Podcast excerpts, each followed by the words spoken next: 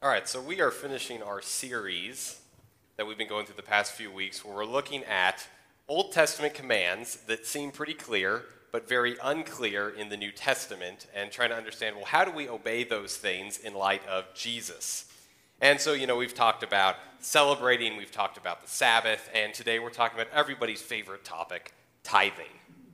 And I know, you know, whenever the preacher gets up and says, hey, the sermon today is on money, you get a little nervous, think, oh, great, the church wants more money, the preacher wants more money, there's something uh, that they want.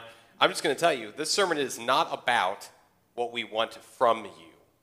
This sermon is about what God wants to do through you, through tithing and through giving.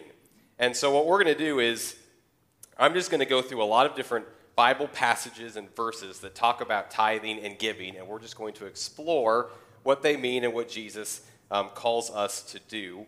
But where I really want to start is I want to start with an example of a church that understood this, that got this right. So in Acts chapter four, starting with verse thirty-two, we read this account.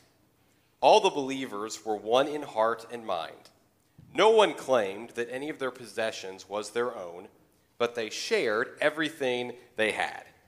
With great power, the apostles continued to testify to the resurrection of the Lord Jesus. And God's grace was so powerfully at work in them all that there were no needy persons among them.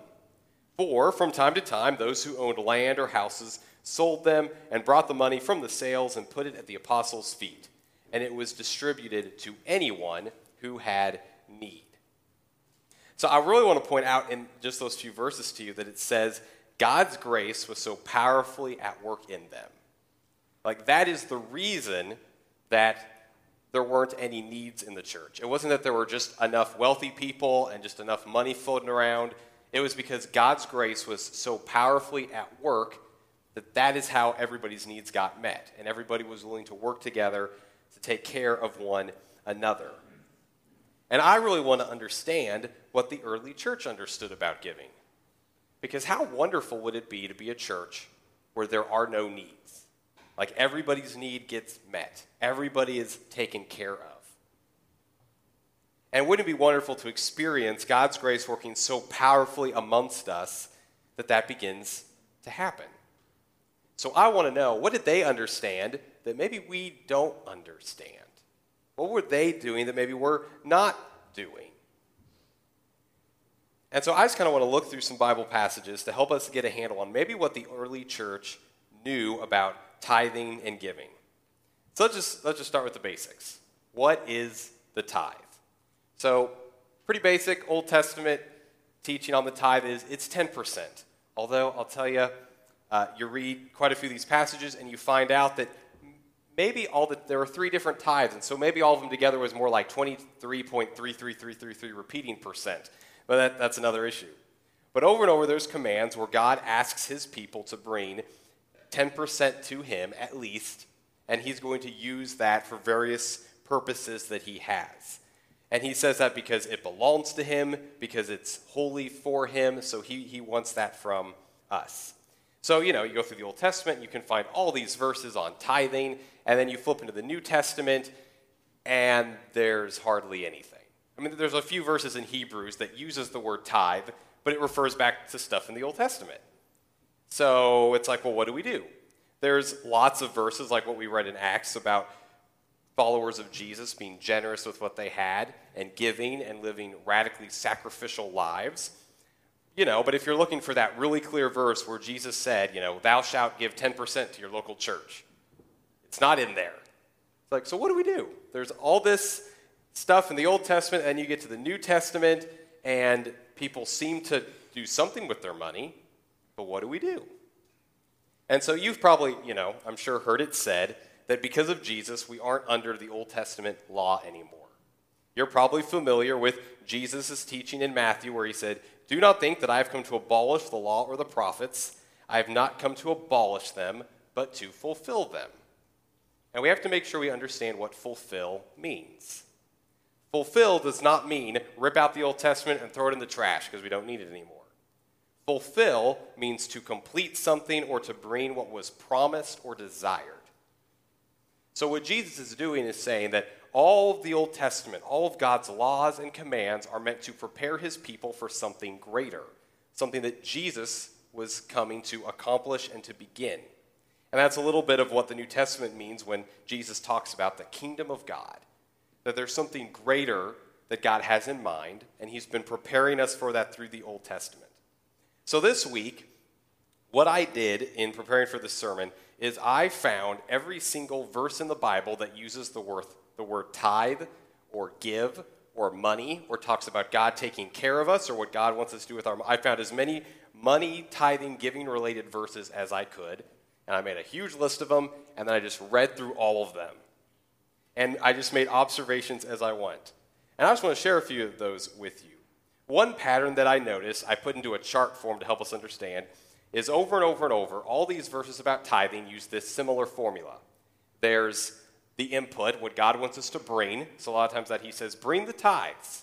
Or he'll say, bring your, you know, your contribution or your gift or your free will offering or whatever it is. He tells us what to bring. And then he always tells us where to place it. So very frequently, that's in the Old Testament, you'll read about, bring it to the storeroom of God or the place where he will put his name, which means the temple, once they build the temple. Or in the New Testament, it's they bring it to the apostles' feet, or they bring it to the church. There's always like a gathering place for this. And then God says, here's what you use the money for. And both Old and New Testament give parallel uses for the money that we bring to God. And they're parallel, but the applications are just a little bit different because of the, the time and the history and the situations. So, for example, both Old and New Testament say that that money is used to help the least of these. Name, namely foreigners, people who are poor, widows, orphans. The money's for that. The money's used for ministry. Sometimes that's taking care of the temple or the church. It's meeting needs within the church. It's to do ministry and evangelism and discipleship, which means sending and supporting missionaries. We see the New Testament do that a lot. And both also mention that, you know, in the Old Testament, this, these tithes is how they're going to take care of the priests, because the priests don't have another job. Their job is to do ministry at the temple. And in the New Testament, that same logic is used to argue, use this money to help pay your pastors, because this is what we do, right? All of us on staff, we could have taken other jobs, doing completely other things, and been making way more money, but God says, hey, this is how he wants to help take care of us for the work that we do. So God gives us those uses, and he says, so here's what I want you to bring, here's where you bring it, and then here's what we're going to use it for. And he, he lays that out, New and Old Testament. And so after reading all of those different verses, I came to this definition of tithing. Tithing and giving in the Bible is at the very least, at the very least, it's regularly giving money and possessions to God through your local church for the good of God's kingdom. So, because for some reason God, and I think he does this because it's a part of worship, it's a part of our community, we bring it together. It's not about what so much what we can all do individually, but it's what we can do individually together as a community and how we can work together. And so God sets that up. So after just reading all these verses, I'm convinced that there's a particular kind of generosity God calls us to that is for his kingdom. So it's different than, you know, when you buy a box of Girl Scout cookies to support the Girl Scouts, or, you know, you help out at a school fundraiser and give money to other efforts. It's not that those things are bad and we can't be generous in other things, but it's that God commands a special kind of generosity that comes through the local church to be part of his mission and his kingdom in the world. He just does it over and over and over. And so I think that means the early church understood that tithing was God's lesson that everyone should be provided for. It was his way in the Old Testament to teach his people that he cares that everyone is taken care of, but also to begin to teach us about his own generous heart. And so Jesus, fulfilling the old law in his own way in God's kingdom, the early church realized that tithing and giving was both a stepping stone and a launching point to understanding God's generous heart. It's a stepping stone and it's a launching point. It's a stepping stone because it's a place to get to, and it's a kind of a place you can kind of stand for a while and kind of stay consistent in that. But then it's also a launching point, because what we'll find in the New Testament is God actually calls us to do way more than ten percent of our money. So here's some things that Jesus had to say about money. And in, in an interesting way, he always talks about money with our heart condition. It's always a sign of like our spiritual health in so many ways. So for example, in Matthew chapter six, verse twenty-one, Jesus says, "For where your treasure is, there your heart will be also." Jesus sort of knew that if you want to figure out your heart condition, follow your money, follow your stuff, follow your commitments and your values. Where, where, where's all your time being spent? Where's your money being spent? What, what kinds of things do you own? What kind of values do they have? Because Jesus knew, hey, if I just follow your treasure, I'll know where your heart is. I'll know what you really care about. In fact, just a few verses later in that same chapter, chapter six, he says, "No one can serve two masters. Either you will hate the one and love the other, or you will be devoted to the one and despise the other. You cannot serve both God and money." And so our generosity is sort of a decision point. Like, who are you going to serve? Are you going to serve money, or are you going to serve God? Because Jesus knew you can't do both. So he starts there, but then, my goodness, as I was reading some of these, yeah, a little made me feel a little uncomfortable. I figured, well, I'll make all of you feel a little uncomfortable on Sunday. So, for example, Revelation chapter three. Oof. This is to the church in Laodicea. So this is Jesus speaking. He says in verse fifteen, "I know your deeds, that you are neither cold nor hot. I wish you were either one or the other. So, because you are lukewarm, neither hot nor cold, I'm about to spit you out of my mouth. You say, 'I am rich. I have acquired wealth and do not need a thing.'" Anyone ever thought that? Said it? Maybe not quite that exact way, but have you ever thought, man, we're we're great. We don't we don't have to worry about anything. We've got plenty of money, and you know, in the in the status of the world, we are all rich. No matter what your income level is, no matter what your budget looks like, no matter what's in your bank account, we are all really rich compared to the rest of the world. And so Jesus is pretty spirit, serious about that. The very next verse, he says, "But you do not realize that you are wretched, pitiful, poor, blind, and naked." Ouch. So the church in Laodicea, they are looking at all their wealth and their comfort and saying, man, we're good. We don't have to worry about anything. And what that reveals is actually they are blind to their own spiritual condition. Because you cannot serve both God and money. Where your treasure is, there your heart will be also. And Jesus has some strong things to say to them. One other place where Jesus has some pretty strong things to say is in Matthew twenty-three to the Pharisees. He says, "Woe to you, teachers of the law and Pharisees, you hypocrites! You give a tenth of your spices, mint, dill, and cumin, but you have neglected the more important matters of the law, justice, mercy, and faithfulness. You should have practiced the latter without neglecting the former. You blind guides, you stray out a gnat and swallow a camel." So the, the Pharisees were experts at tithing. I mean, they were so legalistic about tithing. They went, I don't know, you probably have a little, maybe like a windowsill garden at your house, or you've got, you've got like a little basil plant or a little mint plant, and every once in a while, you, you know, you take a little bit off and throw it, throw it in your meal that you're cooking at home. I mean, they were so legalistic. They went to their little garden and figured out, what is ten percent of this basil plant?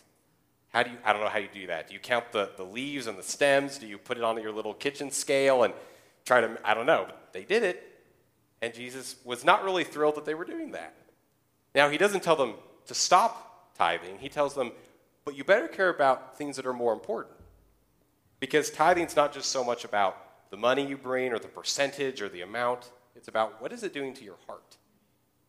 And if you keep giving ten percent, but you don't care about things like justice and mercy and faithfulness, ooh, you're missing God's point. So Jesus has some tough things to say. He also has, in a later sermon, he talks about when he returns, he's going to have these, he's going to split us into two groups, the sheep and the goats. And in this story, you want to be a sheep. You don't want to be a goat. And he says that the sheep, they get to go to heaven because what did the sheep do? They visited people in prison. They gave food to those who were hungry. They gave water to those who were thirsty. They clothed the naked. And the, the sheep are kind of surprised by this. Like, well, because Jesus says, whatever you did to the least of these, you did to me.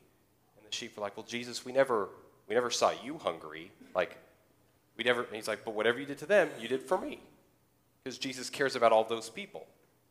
And he turns to the goats and he says, well, the goats, you're going to eternal punishment because you didn't visit people in prison. You didn't clothe the naked. You didn't feed the hungry. And they go, well, Jesus, we never saw you.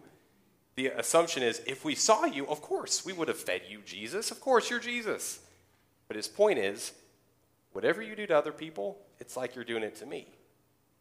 Because Jesus cares about those people too. And so he makes this distinction that we can't be indifferent to other people. And when we give and we trust God with our finances, it's a way for us to grow our heart to not be indifferent towards people who are hurting. To not be indifferent towards the people we see who are really struggling, in particular with their finances. And Jesus tells a little parable of a guy who's a, who's a poor beggar named Lazarus, and there's this rich man, nameless rich man. And Lazarus begs outside of the rich man's house. And they both die, as the story goes, and Lazarus goes to heaven, and the rich man is in hell. And part of the problem for the rich man is, you had this poor beggar right outside of your front door, and you did nothing about him. You never helped him. You could have easily helped him. He was right out front of your front door. And Jesus' point again is we cannot be indifferent to people who are hurting. And so we are generous and we give to help those who are in those situations. And what's so incredible is that God gives us a very practical solution to work on our heart condition. When we notice that our own, our own faith and our heart doesn't seem to line up with God, he gives us the very practical thing of, well, change how you spend your money. You want to change your heart? Change your finances. And it, it works for that. God partners with us in that. All right. So for the really tough, uncomfortable verses. Because there actually are some really good verses, too, where Jesus tells us, here's what I'm going to do when you give. So, for example, Matthew chapter six, again, Jesus has this to say to us. He says, so do not worry, saying, what shall we eat, or what shall we drink, or what shall we wear? For the pagans run, run after all these things. And your heavenly Father knows that you need them. But seek first his kingdom and his righteousness, and all these things will be given to you as well. Therefore, do not worry about tomorrow, for tomorrow will worry about itself. Each day has enough trouble of its own. So Jesus says, don't, don't worry about that stuff. Because you have God. God cares about you. He will provide the things that you need. Just trust him. Seek first God's kingdom. And every, you'll have everything else. If you seek first God's kingdom, God will take care of everything else for us. And I just have to tell you, for me personally, I remember in my early twenties, I was always incredibly anxious about money. Like, I would uh, open up my banking app on my cell phone and check my bank account multiple times a day, even if I had never, like, scanned a credit card or done anything. It was like, I would just keep looking, like, same number. Three hours later, same number, oh, good. And I, I mean, I would, I would keep myself up at night. I was just always worried about money, worried I was going to run out, worried like it just wasn't going to work out. And of course, I was in college, didn't have a lot of income. You know, you know how that is. But it even affected me to the point where I, I wasn't generous at church. Like I, I'll be honest with you, I did not tithe when I was a college student. I was like, I had all the all the right excuses. I don't have enough money. I don't make enough. Like I have enough things to cover on my own. I don't need to do this. But of course, I was a Bible college student, so when you, you know, you're going to class four or five hours a day studying the Bible, you get a little convicted and challenged and encouraged. And so I realized I couldn't get around tithing in the Bible. I just couldn't. And all my excuses weren't very good excuses. Plus, I was like, well, I'm preparing to be a pastor, and if I'm going to preach and teach on this and I'm not doing it, what, what good is that? So I decided, all right, I'm going to try this, because if I really believe in who God says he is, there's no better way for me to practice it than with my money. So I committed to tithing. And of course, in my early twenties, that wasn't very much. And, you know, it's gone up a little bit as job situations have changed and financial situations have changed. But I can tell you that after nearly, nearly ten years of tithing now, I'm not nearly as anxious about money as I used to be. And I actually trust God a whole lot more than I did in my early twenties. And I think a large part of it is because I committed to giving God money regularly. I think that just taught me, no, he, he actually does watch out for us. Because I did have some moments in my life where I got, I got a little worried about money, and somehow it just worked out. I don't know how. I can't explain it to you. I, I mean, I can, I can tell you there were some times in my life where somehow I was like, the money's not going to be there. and the money somehow showed up. There are even times I looked at my bank account at the end of the month and looked at my budget, and my bank account went, that number's higher than it's supposed to be. And I'm not like, I'll be honest, I'm not like an incredible accountant, so maybe, maybe I made a mathematical error and I missed something, but I was like, it's just like magically like one hundred or two hundred extra dollars showed up in my bank account somehow, and I have no record of it, I don't know how this happened, but it happened, and now I can, I can afford what I need. And I've heard stories like that from all kinds of other people. Stories where people, they really needed a car, they didn't know how they were going to afford a car, and they go out to the mailbox one day, and there's an envelope with no name on it, no address on it, and there just happens to be a bunch of cash inside for a very exact amount. Like, you know, one person was like, you know, we needed a car, and we were about nine hundred thirty-eight dollars short. And they go out to the mailbox one day, and they open up an envelope with nine hundred thirty-eight dollars of cash. Even if you, okay, if you're going to be generous and feel and give somebody money, you wouldn't give them nine hundred thirty-eight dollars. You would round up or down, right? Like, you would give them nine hundred forty dollars. Like, the A T M spits out twenties. Like, how does that happen? But somehow God knows what we need, and He figures out ways to provide. And sometimes He wants to use us to meet those needs. He wants to get to use us in the process. So Jesus says, hey, don't worry. It'll be okay. I'm also reminded of Paul's words in Second Corinthians chapter nine, where he says, each of you should give what you have decided in your heart to give, not reluctantly or under compulsion, for God loves a cheerful giver. We don't give because we feel guilty. We don't give because we feel bad. We give because we love to give, because we know how much God loves us and how He loves others. But then listen to what Paul says next. And God is able to bless you abundantly, so that in all things, at all times, having all that you need, you will abound in every good work. Now, what Paul's saying here is, you know, some, sometimes people take this a little sideways and we get into the health and wealth gospel. Paul's not saying that if you give to God, He's going to make you incredibly wealthy and super rich and you'll have everything you've ever wanted. No, but he's saying you'll be taken care of. And in fact, sometimes God will take care of you better than you think, better than you think you deserve. But Paul also says, you'll have everything that you need. In fact, he goes on in verse ten and says that God will enlarge the harvest of your righteousness. So not necessarily the harvest of your financial situation, but your righteousness. That the fruit that you produce as a follower of Jesus will be increased because you trust God financially. And then there's, uh, there's Hebrews thirteen five. Where the author writes, keep your lives free from the love of money and be content with what you have, because God has said, never will I leave you, never will I forsake you. You can trust God with your money because he's, he's always there. Or Paul wrote in First Timothy chapter six, he says, but godliness with contentment is great gain, for we brought nothing into this world and we can take nothing out of it. But if we have food and clothing, we will be content with that. Can you be content with just food and clothing? I mean, I'll be, I struggle with that because, you know, I, I like my big screen T V to watch the Kansas City Chiefs play, and I like, I like having internet. I like having subscriptions to Netflix and E S P N and Disney Plus and all the other things. But Paul's like, you know, if we just have food and clothing, we just got the basics, we're good. Godliness breathes contentment, that we're okay with what we have. One time, uh, I heard a, I heard a preacher say, there's two ways you can be rich. One is to have a lot of money, and one is to not need a lot of money. You get to pick. Which way do you want to do it? And then there's, there's this passage back in Malachi chapter three, where God says, will a mere mortal rob God? Yet you rob me. But you ask, how are we robbing you? In tithes and offerings. God said, you are under a curse, your whole nation, because you are robbing me. Bring the whole tithe into the storehouse, that there may be food in my house. Now, here's what I want you to notice. In the Bible, God tells us, do not test him. But in this verse, this is the only time God says we can test him. He says, test me in this, says the Lord Almighty, and see if I will not throw open the floodgates of heaven and pour out so much blessing that there will not be enough room to store it. Sometimes I don't know if we really believe that. because it all belongs to God. So God says, this is how you're robbing me. This is how you're stealing from me. You don't trust me.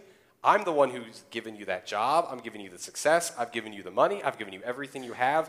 And if you can't trust to return some of it back to me for my kingdom, you're robbing from me.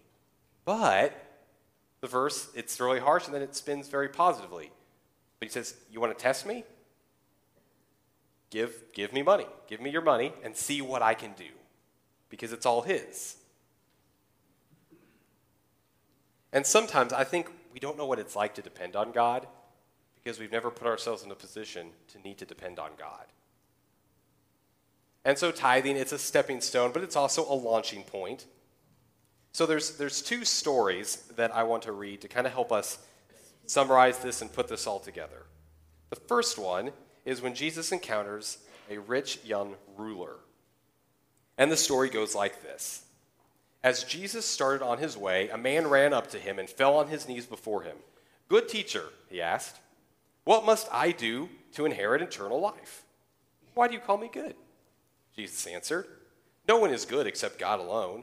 You know the commandments. You shall not murder. You shall not commit adultery. You shall not steal. You shall not give false testimony. You shall not defraud, or, and, and honor your father and mother." "Teacher," he declared, "all these I have kept since I was a boy." That's easy. Ever since, ever since Sunday school as a little kid, easy. Never talked back to my parents, never lied, never cheated, never stealed, never murdered. I, I'm good. Jesus looked at him, and noticed this, and loved him. "One thing you lack," he said. "Go, sell everything you have, and give to the poor, and you'll have treasure in heaven. Then come follow me." At this, the man's face fell. He went away sad because he had great wealth. Jesus looked around and said to his disciples, "How hard it is for the rich to enter the kingdom of God, because you cannot serve two masters. You will hate the one and love the other. You cannot serve both God and money." And it's so interesting that Jesus looks at this man. He says, "I know what you're lacking. You're really, your master really is your money. So if you want to follow me, you're going to have to get rid of your wealth first." And we would assume the rich man goes away sad because he's not going to do it. He's not going to follow Jesus, even though he wanted to. Then there's one other story in Mark that's actually just a couple of chapters later. And it's sort of the end bracket in this. If we were to kind of zoom out of Matthew, there's the rich young ruler, and then Mark strategically places this other story in chapter twelve. Jesus sat down opposite the place where the offerings were put and watched the crowd putting their money into the temple treasury. Many rich people threw in large amounts. So here's what you need to know about the temple. There was this really big uh, bronze or brass container that was kind of sort of shaped like a trumpet. So when you threw your money in, you, everybody could hear it. You know, you get this cool sound effect like, boom, it would ring out. So, I mean, it's strategic. Like if you're going to bring, let's say, one hundred dollars, you should get that in pennies. And so all these rich people come in and throw in large amounts. Verse forty-two, "But a poor widow came and put in two very small copper coins, worth only a few cents." Can you imagine it? Jesus watching and you hear, boom, boom,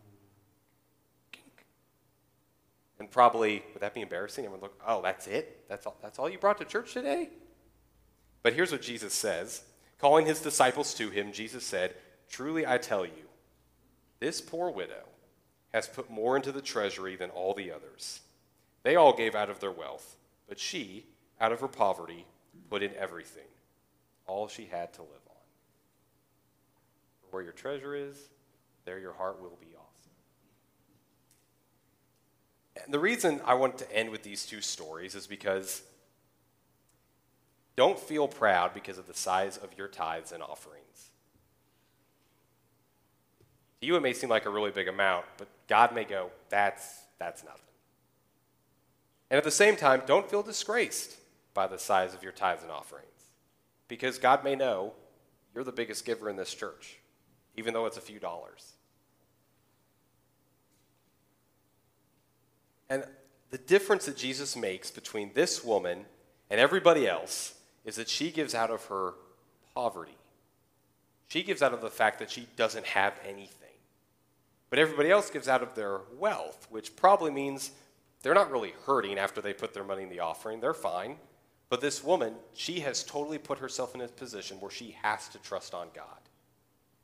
She's decided to make that, and Jesus commends her for it. But what I want you to notice about both of these characters, both the rich young ruler and this poor widow, is that Jesus does not commend or command either of them to tithe. Notice that. He doesn't say to the rich young ruler, go give ten percent to your local church and then come follow me. He says, no, go sell everything and then come follow me. And he doesn't commend the poor widow for tithing. He commends her for putting all she has in. And sometimes I think we need to hear these words of Jesus, because these are two of the passages that I have heard and read the most as I've studied of passages that people try to explain away. Like, well, these don't really apply to us. Like, Jesus was only saying this to the rich young man. He's the only one who needed to hear it, which I think that's kind of silly, because John says there's so many stories of Jesus that there aren't enough books in the whole world to contain them all.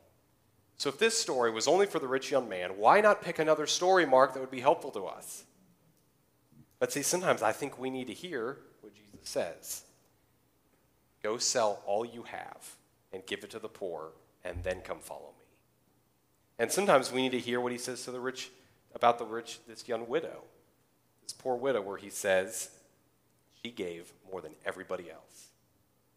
It's not about the zeros. It's not about the dollar amount. It's about something so much bigger than that. It's about the condition of your heart. And so tithing is a stepping stone to learn about the God who sacrificed everything for us and wants us to know love like that. So it's a stepping stone, because if you don't give a whole lot, or if you've never given before, you don't give very regularly, tithing is a great place to work towards, because it's a stepping stone. Because ten percent, to an extent, is equally challenging for all of us, no matter what our income level or financial situation is. But it's also a launching point. So let me tell you how to do that, how to make it a stepping stone, and how to make it a launching point.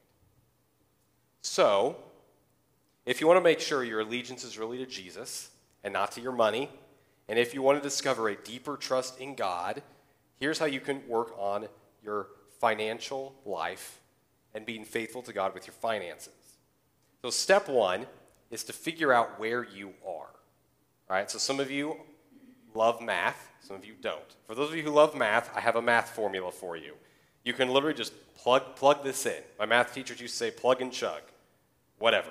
You can plug in your numbers. So you just take the amount you gave last year times your annual income, or excuse me, divided by your annual income, divided by one hundred percent. There you go, giving percent. So, and some of you, you may just have to figure out, like, how much did I give last year? So take the amount you give, divided by your income. That will give you a percentage number. If you're not good at moving the decimals, take it times one hundred. That's your percent. And for some of you, may, you may just have to figure out, well, how much have we given? Or how much am I giving? Like, maybe you really don't know because it's sporadic, or it's you just kind of reach into your pocket and whatever's in your wallet, that's what you're throwing in, and you have no idea. So you may have to start there. But after you figure out where you are, I want you to ask yourself this question. Why do I give this amount?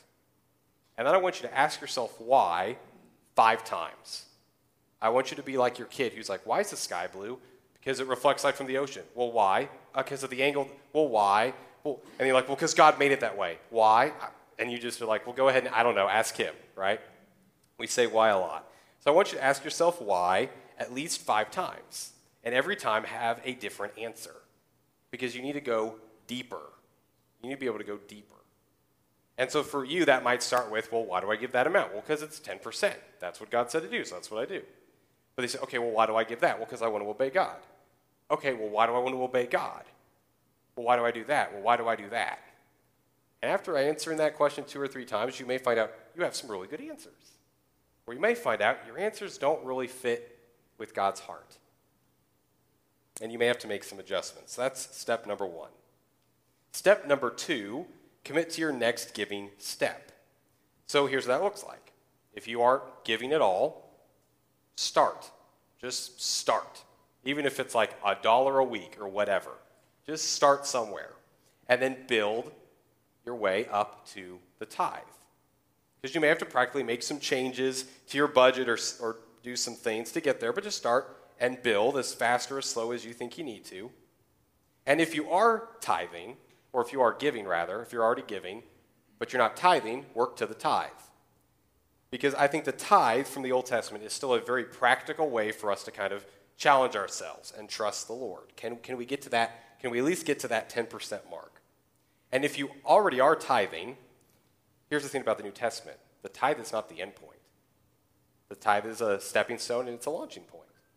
So consider giving more, or consider maybe occasionally some very radical things.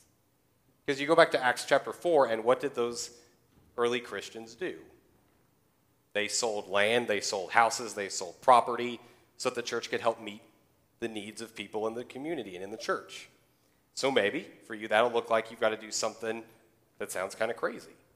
And in our world and in our culture, that's not how we're taught to operate, right? You might do that and people go, that's ridiculous. Like the return of investment on that property would be, you know, whatever, over ten years. How come you're selling it now? But following God sometimes doesn't make sense to the rest of our world that wants more and better. So consider how you can move yourself up in those steps. And then step three is follow through. So if you say, okay, here's what we need to give to be giving ten percent, figure out what is that amount every week, what is that amount every month, and then just follow through on it. And here's step four, follow Jesus. Because I find it interesting that the order that Jesus talks to the rich young ruler, he does not say, come follow me, then go sell your stuff. He says, sell your stuff, give it to the poor, then come follow me. So I think Jesus knew where that man's heart really was and where his allegiance really was. So you might find that too and discover that you've got to give some things up financially to follow God. So then follow Jesus and continue to follow Jesus and continue to trust him. Because I'm really thankful that Jesus didn't tithe. You notice that? I mean, yeah, he followed the laws, he paid the temple tax, he did all that, but he didn't tithe. ten percent of him was not baptized by John the Baptist. Uh, ten percent of him was not tempted by Satan in the wilderness. He wasn't ten percent present with his disciples and like ninety percent thinking about other things. ten percent of his compassion was not poured out on the crowds when he noticed they were like sheep without a shepherd. And ten percent of him did not die on that cross. All of him died on that cross so that he could save all of us. And that's what God wants us to understand, and he uses our money to help us get that message. That if he would do all of that for us, and he's going to provide us, as Jesus teaches over and over, treasures in heaven that he will pour out. So he's like, go ahead, test me. I'll pour out so many blessings, you won't, you won't have enough room for them. But do we trust him that much? Do we really believe he did that for us? And so it really practically, the rubber meets the road with how you use your money. Because God is the most generous being in the universe. And he wants us to know what that's like.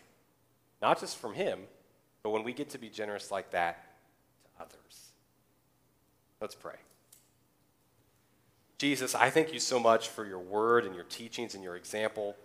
And I'm so thankful that you died on the cross to save us from all of our sins. And I'm so thankful that you rose from the grave, conquering death and giving us victory in your name. And I'm thankful that you promised to come back and to bring us to be with you forever.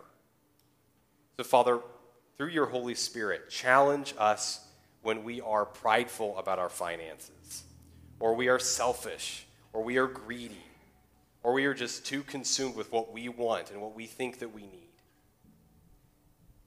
Convict us when we are indifferent to those around us who are in need, Father, and you've put us in a position to help. Challenge us where we don't really maybe trust you or have the faith in you like we could or we should. And God, help us to take those practical steps, because we live in a world where money is highly valued and we all have things to spend money on. We all have financial challenges that we face.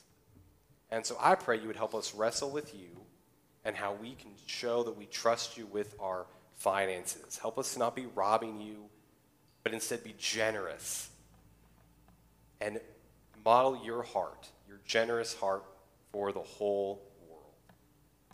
It's in the name of Jesus that I pray.